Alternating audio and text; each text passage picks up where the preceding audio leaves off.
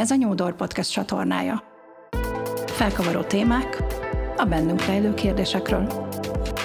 Hallgass minket! Nyúdor. Ajtót nyitunk a változásra.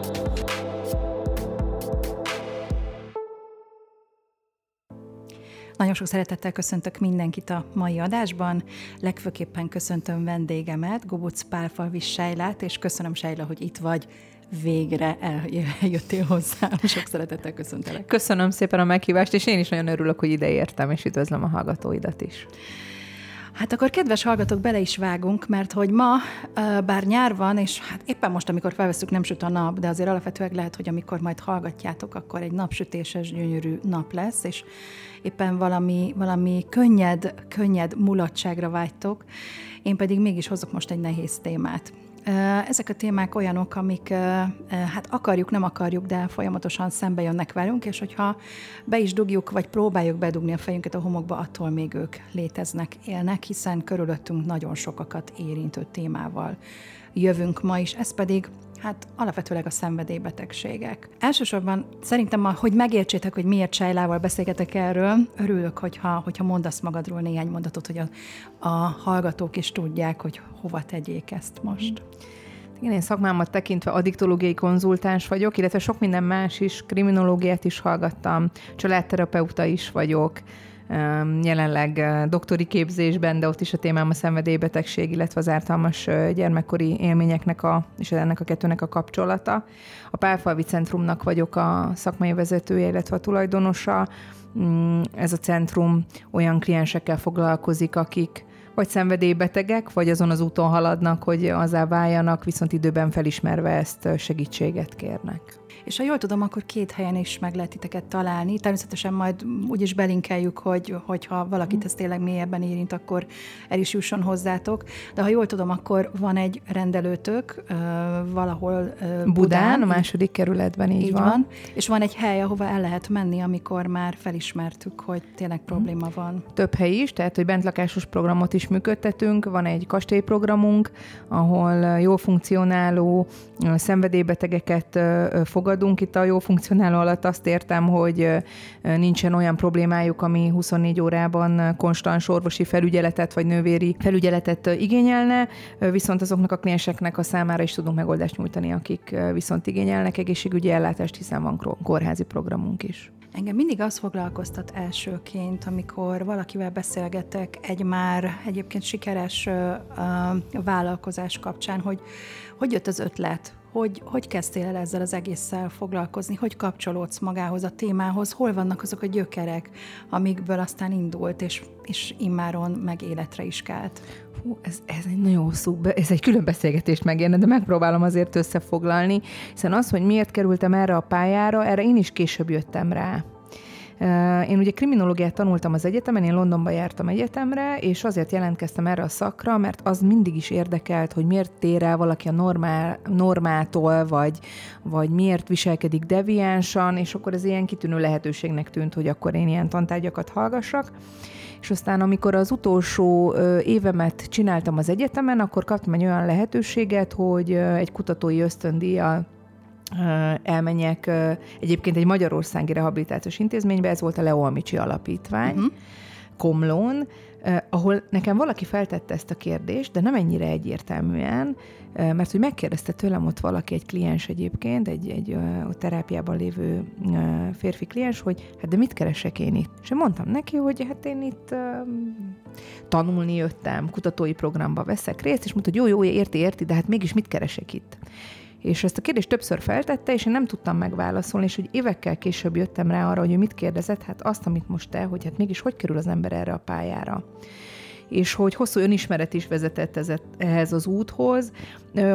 Tényleg dióhéjban annyi, hogy azért az én családom is eléggé terhelt volt, mint azt gondolom, hogy sokunknak a családja, hiszen ez olyan problémáról beszélünk, ami sok-sok családot érint és hogyha nem is tudatos szinten még akkor, amikor erre a pályára rátértem, de, de valahogy meg szerettem volna érteni azt, hogy, hogy hogyan lehet ezeknek az embereknek segíteni, jól segíteni. Szerintem ez egy nagyon-nagyon fontos téma, mert hogy, hogy azt gondolom, hogy mindig mindenki megpróbál segíteni a, a környezetébe azokon az embereknek, a, a embereken, akikről azt gondolja, hogy problémája van, de azt sokan nem tudják, hogy, hogy szóval ezt meg kell tanulni, hogy hogy tudunk jól segíteni.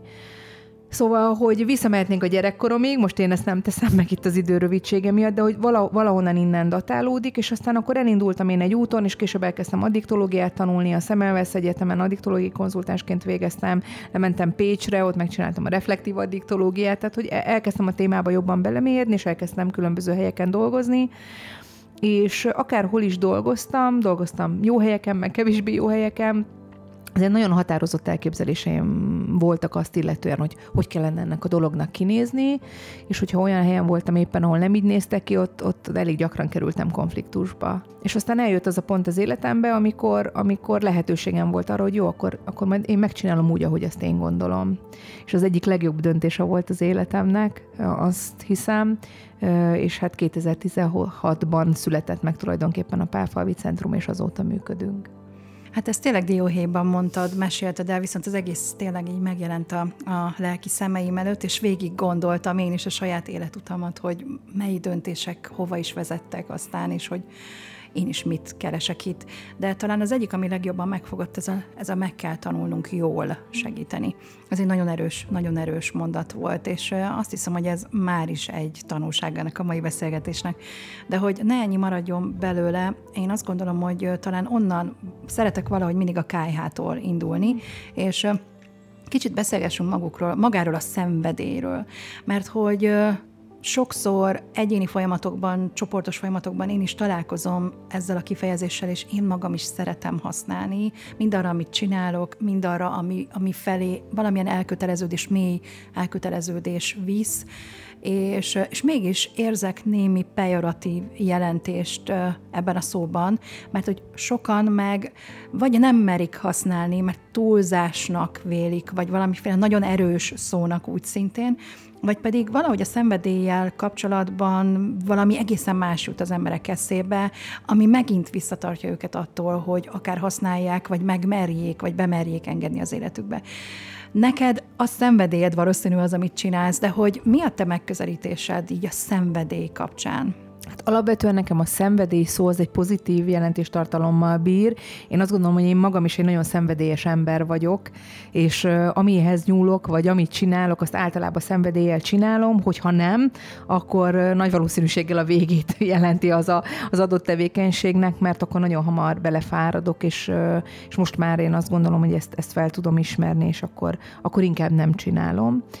Tehát alapvetően nekem ez egy pozitív dolog. Nyilvánvalóan, hogyha ezt a toldalékot hozzátesszük, és a, a szenvedélybetegségről beszélünk, az már, az már egy szomorú dolog, hiszen az azt jelenti, hogy a szenvedély már elért egy olyan fokot, ahol átveszi az ember élete felett az irányítást, és kiszorít az élet területről más olyan fontos dolgot, ami, ami úgy egyensúlyba tart minket. Tehát a szenvedély számomra addig pozitív, amíg, amíg, amíg az élet többi területét nem, nem, nem nyomja agyom amikor a, a szenvedélyről gondolkodom, akkor, mint hogy itt a beszélgetés előtt is már egy picit talán érintettük rövid beszélgetésben, valahogy egy ilyen csúszkát, egy ilyen skálát tudok elképzelni, és, és sokszor bizonyos helyzetekben, amikor megjelenik a szenvedély, mint kifejezés, vagy megjelenik, mint, mint cselekvés, vagy egyáltalán megjelenik a térben, akkor, akkor valahova teszem a csúszkán. Ez vajon, ez, vajon ez, ez még a pozitív skálába, skálatartományba tartozó szenvedély, vagy pedig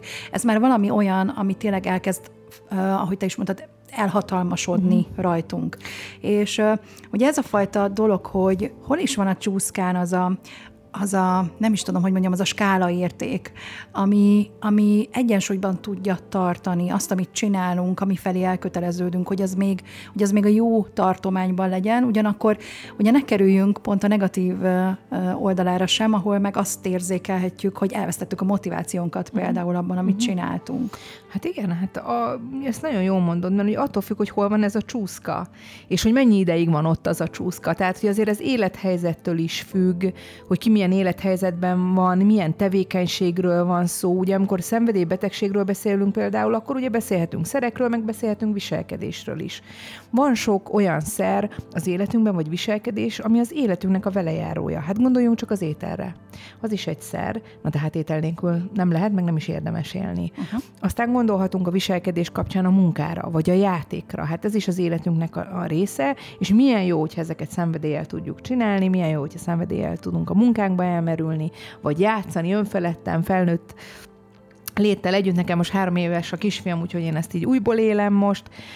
Szóval, hogy, hogy élethelyzete is válogatja, az is válogatja, hogy milyen szerről beszélünk, milyen viselkedésről, és az, hogy az a, az a csúszka az éppen hol van, mert biztos vagyok benne, hogy te is voltál már olyan élethelyzetben, amikor érezted akár a munkát kapcsán, vagy más kapcsán, hogy ez eltolódott egy olyan irányba, ami lehet, hogy már túlmutat a szimpla szenvedélyen, de hogyha tudsz korrigálni, tudod ezt a csúszkát úgymond picit lejjebb csúsztatni, akkor önmagában ezzel nincsen gond. A gond az ott szokott lenni, amikor ez az önreflexió elmarad, hogy nem veszem észre, Ö, általában egyébként a környezet szokta legelőször észrevenni, és akkor visszajelezni, hogy, hogy lehet, hogy kicsit sokat dolgozol, uh-huh. vagy egy kicsit sokat eszel, vagy éppen keveset eszel. Tehát, hogy a környezettől szokott ez általában visszajelzést ö, ö, hozni, vagy lehet, hogy nem is a szerel, vagy a viselkedéssel kapcsolatban, vagy annak a következményeiről, hogy kevesebbet látlak, vagy, vagy, vagy éppen, éppen túl sokat látlak. Szóval, hogy, uh-huh. hogy nyilván ez megint, megint ö, ö, élethelyzete válogatja. Ö, viszont, hogyha ezt nem ismerem föl, ö, vagy a környezetem visszajelzése ellenére ezen nem változtatok, akkor szokott általában ez a folyamat odáig elmenni, amikor ebben már bele lehet betegedni, és a betegségnek van egy olyan foka, amikor már a kontroll annyira elvész, hogy ezt a csúszkát már nem, vagy nagyon kis mértékben lehet lejjebb tolni. És sajnos általában az emberek ilyenkor szoktak segítséget kérni, érdemes egy picit hamarabb, na de hát, hogyha nincsen ez a rálátás az embernek erre az életére, akkor, akkor, akkor meg nehéz ugye segítséget uh-huh. kérni.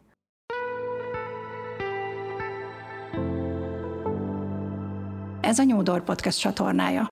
Hozzátok általában mivel fordulnak? Ugye mondod, hogy általában későn érkeznek már uh-huh. akkor, amikor már ez, nem tudják befolyásolni ezt uh-huh. a mhm. csúszkát, amikor már nincs kontroll Igen. a fölött, hogy, hogy, hogy hogyan éljék az életüket.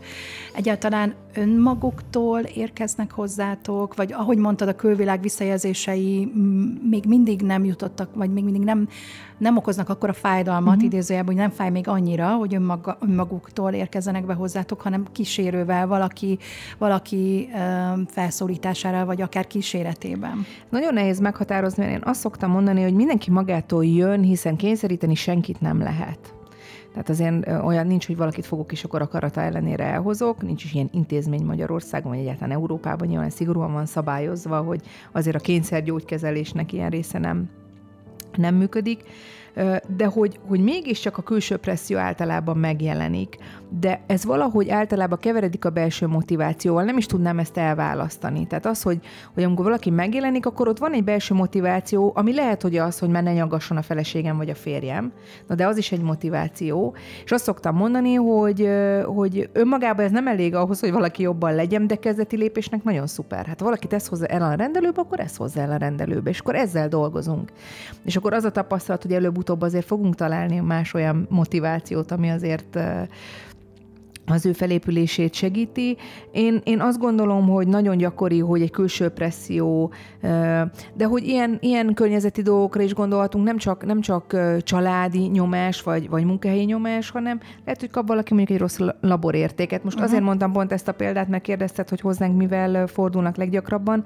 Hozzánk leggyakrabban az alkohol okozta problémával fordulnak, tehát mondhatni, a klienseinknek a, a javarésze ilyen problémával küzd, de amikor beszélgetek a kliensekkel, kell, akkor nagyon hamar világosá válik számomra, hogy lehet, hogy ezt megelőzte egy teljesen más probléma, lehet, hogy egy munkafüggőség ebből adódon egy kiégés, amit ő megpróbált aztán otthon kompenzálni a, a, az éppen adott választott alkoholos italával, tehát ezért nagyon gyakran emellett más, más probléma is megjelenik elképesztő komplex lehet ez a dolog, és uh, nyilván én is foglalkozom önismerettel, pontosan tudom, hogy amikor jön egy felismerés, hogy valamiben félrecsúsztunk, valami félrecsúszott, akkor, akkor lehet, hogy az első talán valószínűleg abból adódóan, hogy annyira elveszettnek érezzük magunkat, annyira nem tudjuk, hogy mihez nyúljunk, lehet, hogy ezzel nyúlunk valami olyanhoz, akár az alkoholhoz, amitől reméljük ezt a fajta legalábbis pillanatnyi feloldást. És ez pedig aztán tovább, tehát to, tovább viszi a folyamatot, és aztán kumulálja a következő problémát. Nekem is egyébként nyilván az én családomban is előfordult alkoholizmus, a férjem családjában úgy szintén, és, és bizony nagyon nehéz segítséget nyújtani, hiszen abban, hogy hogy, hogy valaki, valaki alkoholista is megpróbálunk neki segíteni, hogy ne nyúljon a pohárhoz, az, az önmagában véve inkább egy, inkább egy elvonása ennek a dolognak, mint sem segítése, a probléma igazi felfedése. Ti mit csináltok, hogy, hogy nyilván nem a poharat fogjátok kivenni a kezéből. Uh-huh. Tehát, hogy mi történik, mi történik nálatok, hogyha oda, oda kerül valaki, mi ez a módszertan nagyjából, hogy kell ezt elképzelni, uh-huh. hogy, hogy, hogy kapok segítséget, uh-huh. hogyha hozzátok Ha valaki megkeres minket, akkor kap egy időpontot, hogy eljöjjön egy állapot felmérésre, ahol annyi történik, hogy ő elhozza nekünk a történetét elhozza nekünk azt, hogy ő mit lát problémának, a környezete mit lát problémának, van-e a kettő között átfedés egyáltalán. Nyilván mi is feltesszük a kérdéseinket, és közösen megbeszéljük azt, hogy ő, ő mit lát, hogy milyen célt szeretne elérni hogy az ő célja micsoda. Nagyon kevés ember jön úgy, hogy ő letesz, lesz, ő, ő mindenképpen leteszi uh-huh. úgy a porrat, és soha többet nem akar inni. És, és én azt szoktam mondani, hogy nem is ez a cél, hogy valaki ne igyon, hanem hogy valakinek ne kelljen innia. Tehát, hogy ez a kényszer ne legyen, mert hogy ebben a betegségben ez a legszörnyűbb, ez az állandó kényszer helyzet, ami, ami nyomásnak engedve ha már valaki kontrollvesztett állapotban van, akkor, akkor egy ördögi körbe kerül tulajdonképpen, hiszen ott a kényszer, ott a sóvárgás, most ugye szintén megint ugye az alkorról beszélgetünk, de ezt át lehet ültetni ugye másik szerre vagy viselkedésre is, de közben, mivel ő ebbe belebetegedett, már a kontroll sincs ott, és akkor ez egy ilyen soha véget nem érő folyamatnak tűnik. Szóval közösen megbeszéljük azt, hogy ő milyen célt szeretne elérni, mi nyilvánvalóan elmondjuk azt, hogy mi az, amit javaslunk, és valami közös platformra próbálunk uh, helyezkedni, és azt is el szoktuk mondani, hogy mi az, amit ehhez ajánlunk, tehát hogy milyen lépéseket kell megtenni. Ugye nálunk is nagyon sokféle kezelés van, most módját tekintve akár ambuláns, akár bentlakásos, uh, a szakmai stáb is eléggé vegyes, tehát az adiktológiai konzultánson keresztül a a pszichológuson át, a pszichiáterig nagyon sokféle szakemberrel ö, dolgozunk együtt a centrumba pontosan azért, hogy mindenkinek megoldást tudjunk nyújtani, akik úgy döntenek, hogy hozzánk jönnek. Ha valami miatt valaki úgy dönt, hogy nem nálunk szeretne felépülni, vagy, vagy mi gondoljuk azt, hogy máshol mondjuk jobb helye lenne egy másik intézményben, akkor meg ezt szoktuk megbeszélni, hogy akkor hova érdemes fordulni. Foglalkoztam már korábban, évekkel korábban a különböző betegségek lelki okaival, és hogy valamiért van bennem egy hit azzal kapcsolatban, hogy hogy minden gyakorlatilag a saját életünkből, illetve belőlünk érkezik, és magunknak okozzuk. Most ezt értsük jól, uh-huh. tehát, hogy nyilván magát a problémát, amivel szembesülünk, legyen az egy családi, vagy egy gyermekkori bántalmazás, vagy bármit hozhatnék, azt nyilván nem, de hogy azzal mit kezdünk, és hogyan megyünk tovább az úton, az meg már ugye rajtunk múlik. Uh-huh. Arra vagyok kíváncsi, hogy, hogy vannak-e olyan tipikus mm, problémák, amik mindig tipikusan egyfajta addícióhoz vezetnek. Tehát, hogy mondjuk, ha valaki, valaki alkoholista például, akkor ő rendszerint azokat a problémákat hozza magával, hogy, vagy nincs ilyen tipológia. De van, van abszolút, meg ugye erre azért kutatások is vannak, hogyha most általánosságban szenvedélybetegségről beszélünk, akkor amögött mondhatni szinte első helyen áll a trauma tehát hogy nagyon gyakran jelenik meg trauma, akár gyermekkori, akár később a, az életút során megjelenő trauma, de azért azt hozzá kell tennem, mert most lehet, hogy sokan fel kapják a fejüket, és azt mondják, hogy hú, hát nekem is van traumám, de mégsem nyúltam ilyen vagy olyan szerekhez. De önmagában egy dolog nem elég ahhoz, most akármilyen betegségről beszélünk, ugye te itt más betegségeket is említettél, de a szenvedélybetegségekhez sem azért sok minden más is kell. Én azt szoktam mondani, olyan, mint egy rossz csillagállás hogy, hogy lehet, hogy a trauma mondjuk meghatározó, de ott kérdés az az, hogy amikor ezt a traumát elszenvedte, milyen traumát, mennyi ideig szenvedte el, volt-e mellette valaki, aki aztán utána őt tudta támogatni, akár gyerekként vagy felnőttként, milyen az ő személyisége, milyen szerrel, milyen viselkedéssel találkozott, mi volt előtte a minta, tehát hogy nagyon-nagyon sok dologtól függ. Én azt szoktam mondani a klienseimnek és a hallgatóknak is ezt tudom mondani, hogy arról senki nem tehet, hogy függővé vált, még akkor sem, ha nyilvánvalóan is tett lépéseket annak érdekében, hogy ideig eljusson, hanem a felelősség inkább valóban abban van, amit te is mondtál, hogy, hogy a felépülés útjára lépjen, de nem neki kell kitalálni a megoldást. Ez is nagyon fontos, hiszen pontosan ez a probléma, hogy nagy valószínűséggel, aki szenvedélybeteg, az sok tekintetben eszköztelen a, a problémáival szemben, és a segítséget pont emiatt kell kérni. A szer az nagyon csak egy ilyen tüneti dolog. Azt szoktam mondani, olyan, mint a láz, hogy, hogy jelez valamit, hogy valami nem stimmel, de hogy sokkal, sokkal mélyebben gyökerezik ez a probléma. Amikor találkoztunk egyszer, akkor kaptam tőled egy ilyen leírást magáról a Pálfarvit Centrumról, és ugye a hozzátartozóknak is írtatok benne. Ez szerint nem csak, hogy a felelősség ott van, de hogy minthogyha egy ilyen partneri kapcsolódásban lennétek az adott illetőnek a környezetével is.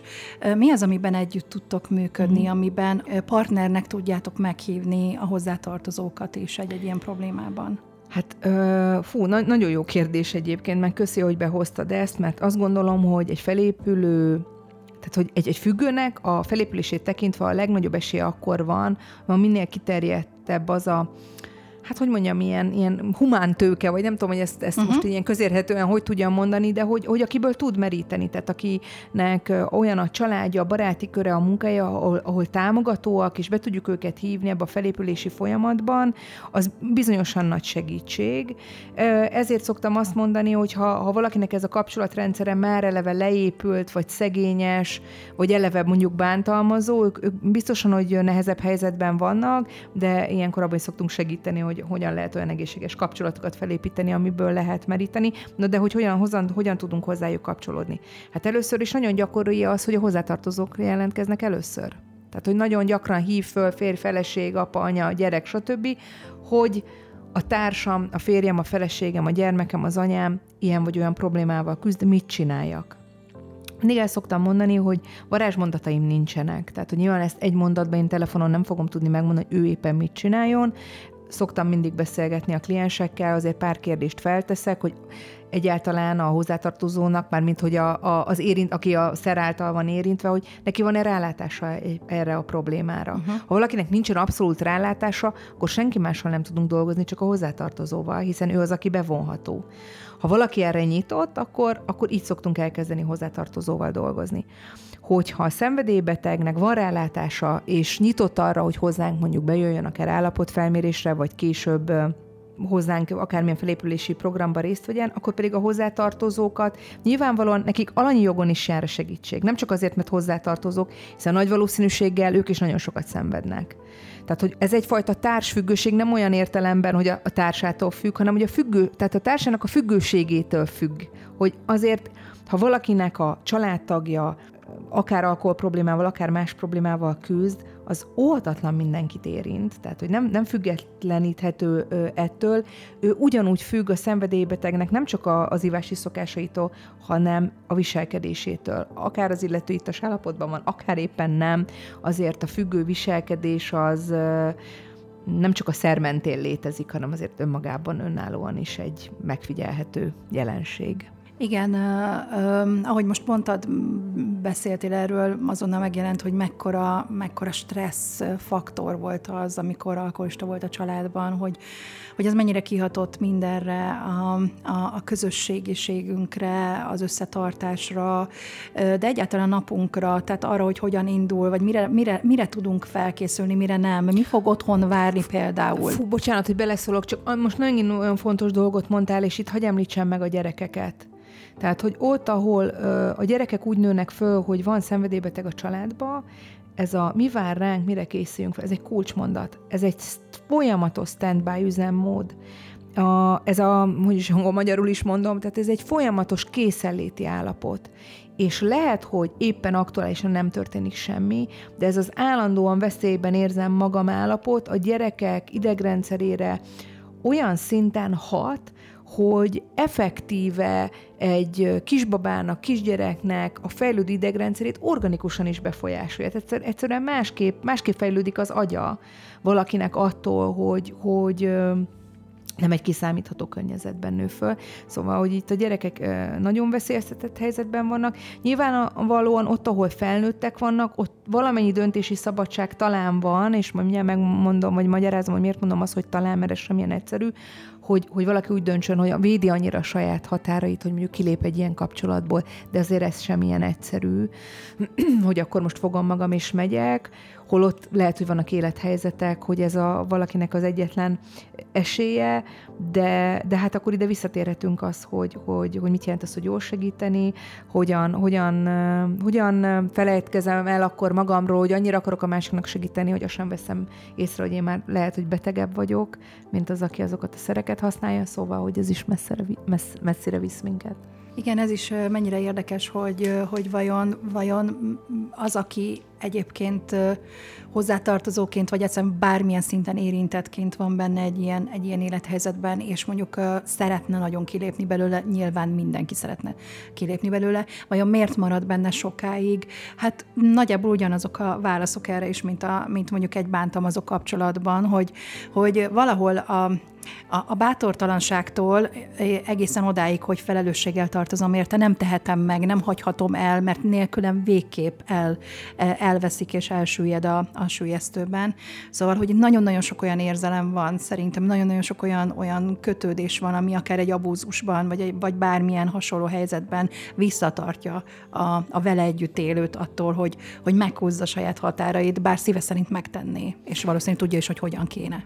Igen, ez, ez, ez is benne van, sőt, hát hogy azért ez nagyon gyakran áll a hátterébe, illetve azért ez egy folyamat. Tehát, hogy azért, hogyha ha most beszélünk akár egy partnerkapcsolatról, nem, akár egy házasságról, hogy lehet, hogy ez hosszú évek alatt, évtizedek alatt alakul ki, és aztán észre sem vesszük, ez a tipikus esete, hogy amikor a béka ugye forró vízbe ugrik, akkor, akkor vagy, vagy teszik, akkor azonnan kiugrik, ha hideg vízbe és lassan melegítik, akkor meg valahogyan bennmarad, most lehet, hogy nem jó az analógia, de hogy valahogy ez jutott eszembe, hogy sokszor ezért is nehéz a házastársaknak, mert hogy eltelnek évek, évtizedek, és akkor már ugye nehezebb változtatni. Meg én, én sokszor felteszem azt a kérdést is, hogy, és itt behoznék egy személyes példát, hogyha megengeded, szintén a Leo Amici alapítványnál ért engem ez a egyébként életemet meghatározó élmény, amikor ott egy segítő feltett egy olyan kérdést, hogyha ez hozzátartozók felé, hogyha ha az a szenvedélybeteg hozzátartozójuk ne adja Isten meghalna, akkor hogyan változna az ő életük? És nekem azt kimondani, nekem akkor egy nagyon meghatározó személy már nem élt az életembe, aki ilyen problémával küzdött, hogy hát, hogy hiába halok bele annak a fájdalmába, hogy ő már nincs, de hogy az életem mégiscsak sok tekintetben megkönnyebb. Na szóval evel szembesülni nagyon-nagyon-nagyon fájdalmas. Nagyon. És uh, egyébként alapvetőleg nyilván, hogyha van egy haldokló a családban, mondjuk régóta beteg, és nem, nem szenvedélybetegről beszélünk, hanem akár mondjuk uh, tartósan ágyban fekvő, és uh, akivel való együttélés, akiről való gondoskodás legalább ugyanilyen nehéz élethelyzetet tud, tud hozni, ott, ott ugyanez ez a gondolat, és uh, ha már személyes példát hoztál, pont eszembe jutott édesanyám, aki egyébként pont 2016-ban, amikor a Pálfavi Centrum létrejött, akkor, akkor halt meg, és hogy, hogy bár nem egy nagyon hosszú hosszú ágyban fekvéses fázist követően, de sokszor megfordult a fejemben, hogy, hogy talán jobb lenne jobb lenne, ha vége lenne, és ez egy elképesztően szomorú felismerés, amikor erre így rájössz, hogy bár szereted és nem szeretnéd, de tudod, hogy már soha nem lesz ugyanolyan, amilyen korábban.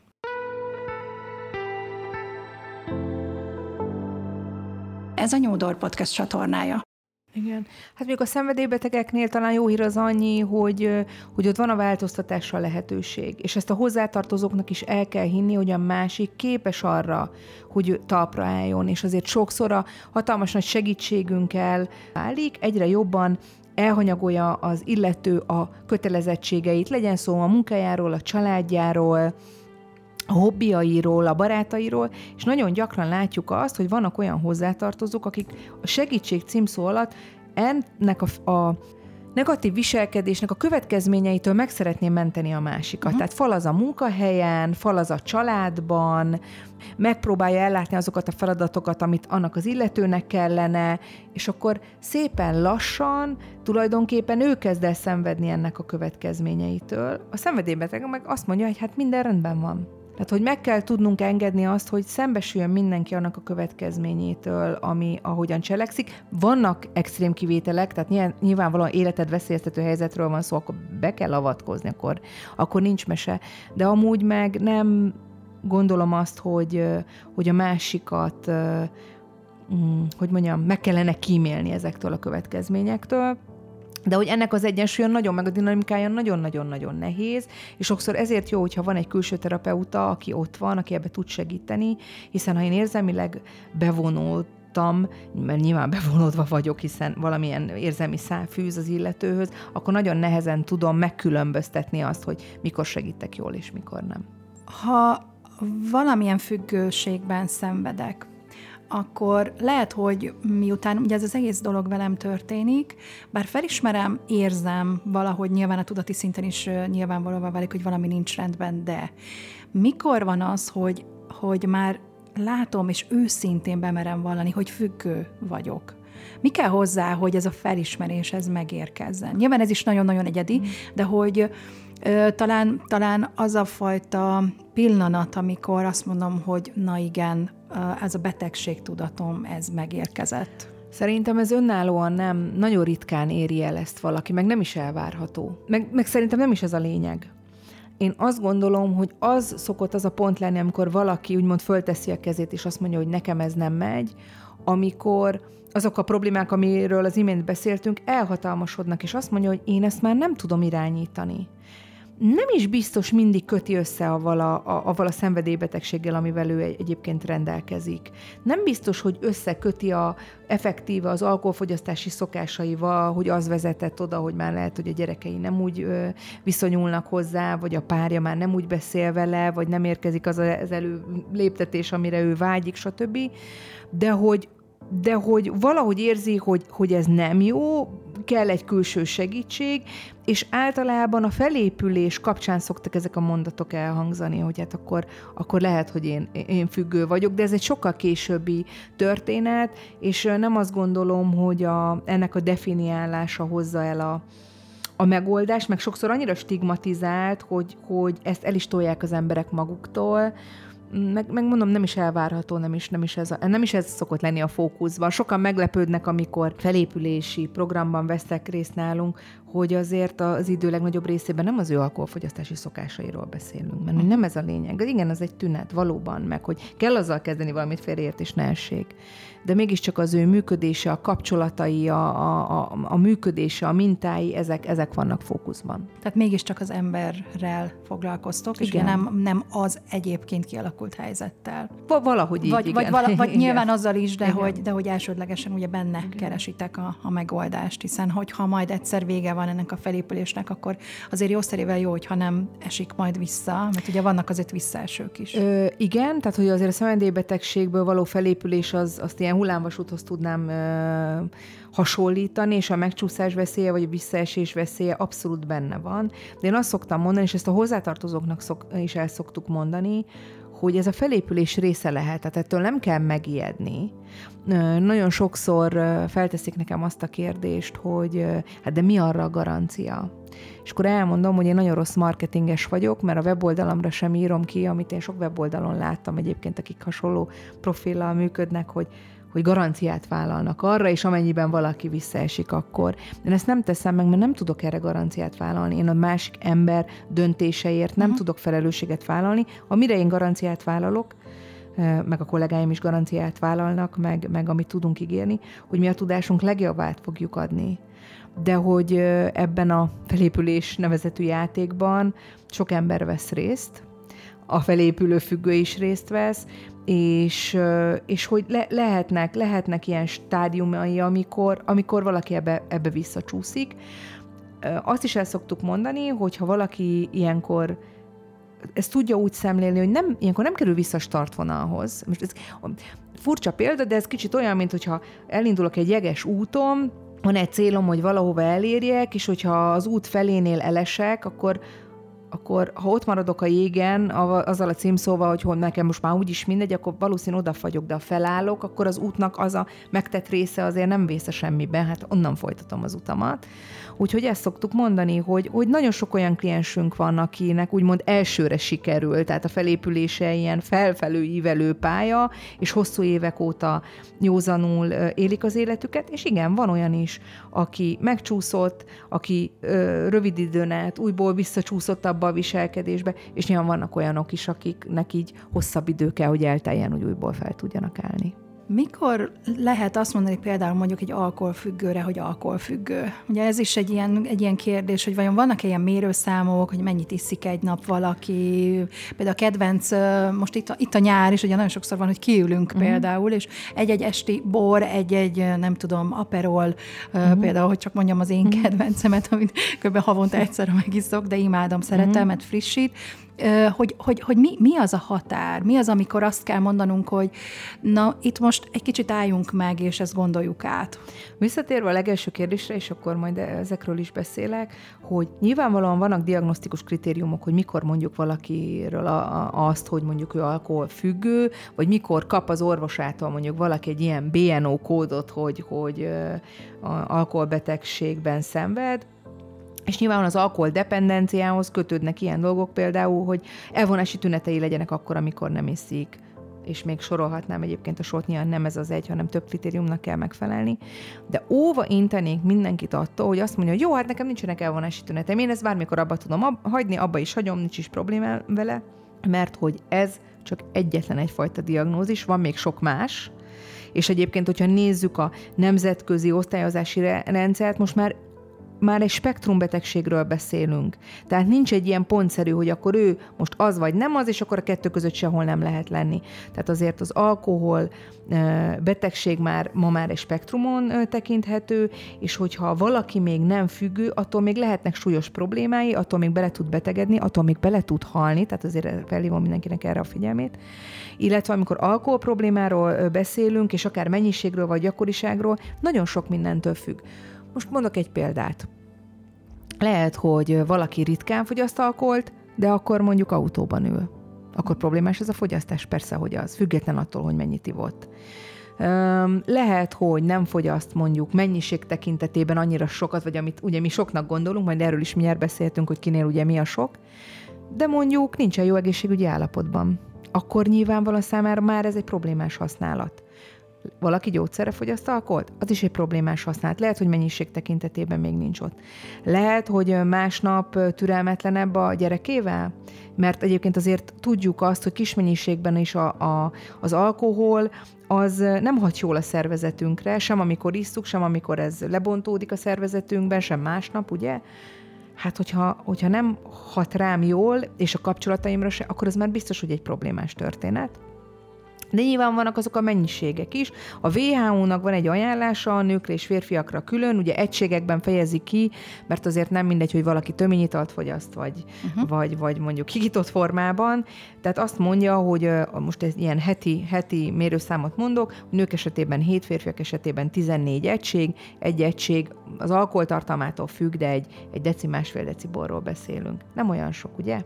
Én meg azt gondolom, hogy még ennyit sem kellene, én ezt, még ezt a WHO ajánlást is túlzásnak tartom, hiszen hogyha beleszámítom azt, hogy az az ajánlás, hogy valaki legalább szünetet tartson egy héten egy-két napot, és a mennyiséget úgy osztom vissza, hát azért ez nem, nem kevés. És uh-huh. azt mhm. gondolom, hogy ha valakinek állandó rendszerességgel, ilyen intenzitással az alkohol az életében van, az, az előbb-utóbb problémához fog vezetni. És azt szoktam mondani, hogy egyébként mindenki letesztelheti magán, ezt csak annak nem ajánlom, aki, aki tényleg olyan mennyiségeket fogyaszt, hogy feltételezhetően függő, mert akkor ő otthon ezzel ne kísérletezzen, de érdemes ezt 30 napra felfüggeszteni. És meg, nem csak azt megnézni, hogy bírom vagy nem bírom, mert végig lehet csinálni úgyis a 30 napot, hogy közbeszorítom a, nem tudom, az uh-huh. asztal szélét, és naplózni azt, úgy a pozitív, mint a negatív tulajdonságait, illetve hát jellemzőit a, a, ennek a 30 napos abszinenciának, mert nagyon-nagyon tanulságos. Mert nagyon sok pozitív élmény fogja az illetőt érni, és nagyon sok negatív is.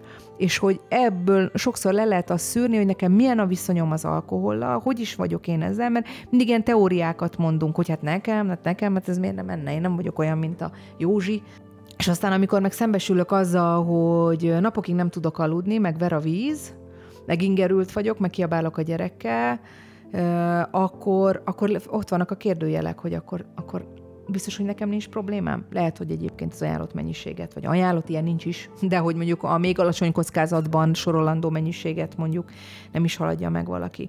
Meg aztán, amikor jönnek a pozitív tulajdonságok. Tehát uh, nyilvánvalóan nem csinálunk ilyet, mert nálunk a diszkréció a legfontosabb, de ha lehetne előtte utána fotót csinálni azokról az arcokról. Tehát plastikai sebészekkel tudunk versenyezni hogy hogyan 10-15 évekkel hogyan tudnak megfiatalodni, vagy illetve hát, hogy ugye mennyire tud öregíteni az alkohol, és hogy van az a pont, hál' Isten, amikor ez még visszafordítható, amikor tud regenerálódni egy szervezet, és hogy, hogy egészen más arcokat szoktunk látni. Tehát, hogy nagyon sok pozitív tulajdonsága van annak, ha valaki nem iszik, és vagány dolog nem inni, és hogy aki nem, ugye nem szeretem ezt a szót, hogy leszokni, mert ugye amikor felépülőkről beszélünk, akkor a felépülés az egy ilyen élethosszígtartó folyamat, azt szoktuk mondani, hogy felépülésben vagyok, ugye? De nyilvánvalóan, aki, akinek, nem, aki nem szenvedélybeteg, hanem ezen a spektrumon, vagy ez a csúszka még sokkal lejjebb van, ők viszont le tudnak úgymond szokni úgy, hogy egy idő után fogják érezni azt, hogy nincs, nincs nekem már erre szükségem. Aztán, hogyha valakinél pedig ez egy döntés, hogy ő nem akar, vagy nem tud, a, ő, ő neki a figyelmét pedig arra szeretném felhívni, hogy azért időnként egyrészt tartsa ezeket a 30 napokat, tehát hogy csekkoljon rá saját magára, hogy, hogy ő ezzel hogy van, és hát tartsa be, tartsa be azokat a, az aktuális ajánlásokat, amiket a szakma mond, hogy töményet nem, étgyomorra nem, társaságban, étkezés mellé, minden alkoholos ital mellé, két pohár vizet, gondoljuk át, hogy másnap mit csinálunk, fogjuk érezni. Tehát olyan nincs, hogy nem, nem olyan lesz az alvás minőség, nem olyan a reakcióidőnk. Ha egy picit behozhatok ilyen komoly témát, hatalmas nagy probléma az ittas vezetés Magyarországon és én azt gondolom, hogy a látencia is nagyon magas, hiszen uh, ugye nem lehet mindenkit folyton folyvást ellenőrizgetni, és nagyon gyakran baleseteknél derül ki, hogy valaki alkoholt fogyasztott, mert hogy nagyon sok ember megvan arról győződve, hogy tud így is vezetni. Nem tud vezetni, nincs abban az állapotban. Mert ugye a reakcióidőt olyan mértékben csökkenti kisebb mennyiségű alkohol is, és most én hallom így a távolról előre, és hogy sokan lehet, hogy mondják, hogy jó, de hát vannak országok, ahol ez mhm. megengedett, és esetleg a statisztika nem olyan rossz, mint nálunk, de nem ezért nem ezért, tehát hogy nem azért vezet valaki jobban, mert, mert alkoholt iszik, nem vezethet egyszerűen jobban, Úgyhogy, úgyhogy beszéljenek erről azt gondolom, hogy a hallgatókat is erre buzdítom, hogyha minket itt hallgattak a családjukkal, a barátaikkal. Én, én nagyon remélem, hogy el fogunk tudni az alkoholfogyasztással kapcsolatban is oda jutni, mint azt gondolom, amit a dohányzás kapcsán eljutottunk hosszú évek vagy évtizedek alatt, hogy egyszerűen vagány dolog nem dohányozni, hogy akkor legyen már vagány dolog az is, hogyha valaki úgy dönt, hogy ő nem fogyaszt alkoholt, hogy legyünk toleránsak a másikkal szemben, ne presszionáljuk, ne jöjjünk ezekkel a mondatokkal, hogy hát mi bajod van, miért nem iszol csak egyet, ne sértsél meg, stb. stb. Nem tartsuk a másiknak a döntését tiszteletbe, és magunkat is trenírozzuk erre, hogy ki tudjunk magunkért állni, hogyha vissza akarunk utasítani egy, egy, egy ilyen italt. Most már lehet, hogy elmentem nagyon ilyen pszichoedukatív irányba, csak visszaszenvedélyem, látod?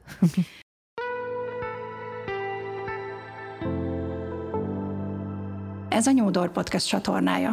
De jól tetted, hogy elmentél, mert azt gondolom, hogy szerintem ez, ez ad rengeteget a hallgatóknak is, hogy hiszen mindenki alapvetőleg biztos vagyok benne, hogy feltette azonnal a kérdést, jó, jó, de mit csináljak? Hogy én még úgy érzem, nem vagyok alkoholista, de, de, de azért egyre többet és többet iszom például, vagy többet dohányzom, vagy, vagy sokat eszem, tehát hogy ez lehet bármi. Igen. És hogy, hogy mindegyikben talán itt ez a, ez a oké, okay, de hogy csináljam? Tehát mit mond erről a szakértő, hogy mit lehet csinálni? A, figyelj, és tök jó dolgot mondtál az előbb is, amit kiemelte példának, hogy most sok hang hang megszól, de hogy mert még nem vagyok alkoholista, hát a legtöbb ember nem az. Ö, ugye, bár megértem a kollégáimat, amikor nagyon gyakran, főleg ugye a, a média ezt nagyon-nagyon szereti, amikor mondjuk, hogy úristen, mert hogy egy millió alkoholfüggő. Persze definíció kérdése, tehát nyilván van az a definíció, amikor beszélhetünk egy millió alkoholfüggőről. Tehát beszéljünk azokról az emberekről is, és ők is sok millióan vannak, akik lehet, hogy problémás használók. Életük egy bizonyos szakaszában fontos, hogy róluk is beszéljünk, hozzájuk is beszéljünk, az ő hozzátartozóikról is beszéljünk, egyáltalán beszéljünk az alkoholfogyasztás kultúrájáról, a józanság kultúrájáról, mert hogy szerintem ez így fog változni, mert hogyha állandóan azt a rémképet lebegtetjük mindenki szem előtt, hogy ugye már ennek az alkoholista szónak van valamilyen sztereotíp kicsengése, hogy én mindig azt szoktam mondani, hogy így megjelenik előttünk egy bácsi, aki egy ilyen zsákfaluba, egy kocsm előtt a sárba, pocsolyába, 28-as biciklére rádölve, nem tudom, ott fekszik, és minimum dementált, hát nem így néz ki egy alkoholfüggő. Meg nem így néz ki egy problémás alkoholhasználó, hanem az illető lehet orvos, tanár, üzletember, sportoló, mindenkit érint, bárkit érinthet, nem tudhatjuk az illetőről, hogy meg magunkról se sokszor, bár itt azért egy fontos szempont, hogy azért érdemes azon is elgondolkozni, hogy a saját családunknak a múltja, vagy, vagy, vagy történetei alapján azért lehet azt valószínűsíteni, hogy mondjuk nekünk nagyobb kockázatunk van bizonyos szenvedélybetegségek megjelenésére. És jól mondtad, hogy nem csak az alkoholról beszélhetünk, hanem a dohányzásról, a játék, tehát szenvedélyről, játékfüggőségről, a munkafüggőségről, az étel, hát azért napestig lehetne erről beszélni. És ugye az étel azért egy nehéz történet, mert, mert enni meg kell. Tehát, hogy azt még nem is lehet azt mondani az ételnél, hogy hát de akkor, akkor most itt mindenki legyen abstinens, és akkor ne együnk, mert enni jó, meg enni kell, meg, meg, meg azt gondolom, hogy, hogy ez egy, ez egy jó, jó része az életünknek, de sokszor az veszi át az irányítást. Így van. És hányan vannak, akik érzelmi evők, egyébként velem is időről időre előfordul, amikor legyen az pozitív vagy negatív érzelem, de azonnal, miután én nem dohányzom és nem alkoholizálom, egyébként a másik még talán a kávé, mm. ugye mennyire szeretjük erős beszélgetünk itt a beszélgetés előtt, hogy bizony velem is néha elfutaló és három-négy napi kávé, ami úgy szintén azt gondolom hosszú távon nem tesz jót a szervezetnek. Mm. Tehát, hogy sorolhatnánk, sok olyan dolog van, amivel, amivel kapcsolatban érdemes felhívni a figyelmet, és érdemes róla beszélni. És talán ez az egyik legfontosabb, ez a fajta edukáció, amiben amúgy is egyébként is belefogtál, és nagyon köszönöm, hogy meg is tetted. Ennek hol találhatunk teret? Mert hogy talán itt van a lényeg, hogy ne csak azokat szólítsuk meg, ne csak azokat szólítsátok meg, akik célzottan elkerülnek hozzátok és jönnek segítségért, akár, akár támogatóval, mm, hozzátartozóval, akár egyedül. Tehát, hogy hol lehet megtalálni, hol lehet erről beszélni, hol lehet erről kicsit tudatosságot formálva kommunikálni, hogy, hogy ez nagyon sokakhoz elérjen, azokhoz az általad is említett akár sikeres üzletemberhez, ahhoz a sportolóhoz, ahhoz a ahhoz az éppen elválás utáni egyedülálló nőhöz, vagy egyedülálló anyukához, vagy, vagy, vagy, vagy, apukához. vagy apukához, így van, tegyük hozzá. Szóval, hogy, hogy, hogy hol, hol, hol tudunk ennek teret, teret teremteni, vagy van ennek valamilyen tere, ahol például te is megteszed? Hát én azt gondolom, hogy én is minden lehetőséget megragadok, tehát a jó helyre hívnak, mint például ide is, akkor eljövök, és akkor beszélek róla, és arra buzdítok mindenkit, hogy ez legyen beszélgetés témája. Én azt gondolom, hogy jó úton haladunk, tehát uh, én, én látok változást így az elmúlt 10-15-20 évben ennek kapcsán, hogy tudjunk arról beszélni, egy, most megragadott nagyon egy szó, amit mondtál, ez az érzelmi evés kapcsán, ugye, hogy, hogy hogy vagyunk az érzelmeinkkel, mert minden ide vezethető vissza. Én azt szoktam mondani, hogy amire jól lehet használni, ételt, italt, cigit, kávét, tök mindegy, hogy arra, hogy jól érezzem magam, vagy valahogy ne, ére, ne érezzem magam. Tehát, hogy mind a kettőre lehet írni, hogy valahogy érezzem magam, vagy valahogy ne érezzem magam. És hogy talán itt van a kulcsa, hogyha valaki úgy érzi, hogy az érzelmeit csak úgy tudja szabályozni, hogy valami szert behoz, és ezt konstans mondom, vagy legalábbis gyakran megteszi, akkor valahol kérjen segítséget. Hogy az most egy barát, egy rokon, mert hogy, hogy nyilvánvalóan van az a pont, amikor már szakember segítséget lehet kérni, de lehet, hogy pont egy barát fog tudni visszajelezni, hogy figyelj, hallottam valakit ebbe a műsorba, hívd föl, vagy nézd meg a neten, vagy kérdezd meg. Szóval ez, ez szerintem nagyon fontos, mert, mert ugye nagyon korán megtanuljuk az érzelmeinket, hogy tudjuk szabályozni étel vagy, vagy, vagy itallal. És a kérdés, hogy tanulunk-e más alternatívát?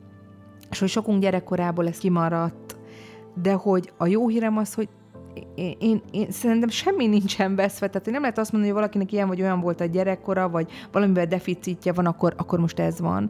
Ezek tanulhatók, kapcsolatokban lehet sérülni is, de lehet épülni is. És hogy szerintem egy terápiás folyamat, vagy egy segítő folyamat, az pontosan erről szól, hogy keresek valakit, akinél meg tudom azt tapasztalni, hogy, hogy van remény, meg van segítség, meg van ebből kiút. Hát én ezzel a biztató mondattal zárnám a mostani beszélgetésünket, mert hogy még millió dolgot tudnék kérdezni, és még szerintem nagyon sok aspektusát tudnánk érinteni. Remélem egyszer meg is tesszük, és Legyen így. hamarosan. Nagyon köszönöm, hogy itt voltál, nagyon sokat adtál. Nekem is, a hallgatóknak is egészen, egészen különleges beszélgetés volt, úgyhogy hálás vagyok érte neked. Én is köszönöm, veled is jó volt beszélgetni. Nektek pedig köszönöm, hogy itt voltatok és hallgatatok bennünket, és hogy követitek a Nyúdor Podcast csatornát. Természetesen, ha az adással kapcsolatban bármilyen kérdésetek lenne, akkor az adás beharangozójában közölt különböző elérhetőségeken meg lehet találni majd Sejlát, illetve meg lehet találni a Pálfalvíz Centrumot, és természetesen, hogyha egyéb olyan kérdésetek, kérésetek volna, ami ugyan a témához kapcsolódik, de nem segítségkérés kapcsán, vagy csak hoznátok a saját történeteteket, egyszerűen úgy érzitek, hogy van valamilyen tanulság, amit levontatok belőle, akkor továbbra is várjuk a visszajelzéseket. Hálás vagyok, hogy itt voltatok, és hogy hallgattok minket. Nyissunk együtt ajtót a változásra. Sziasztok!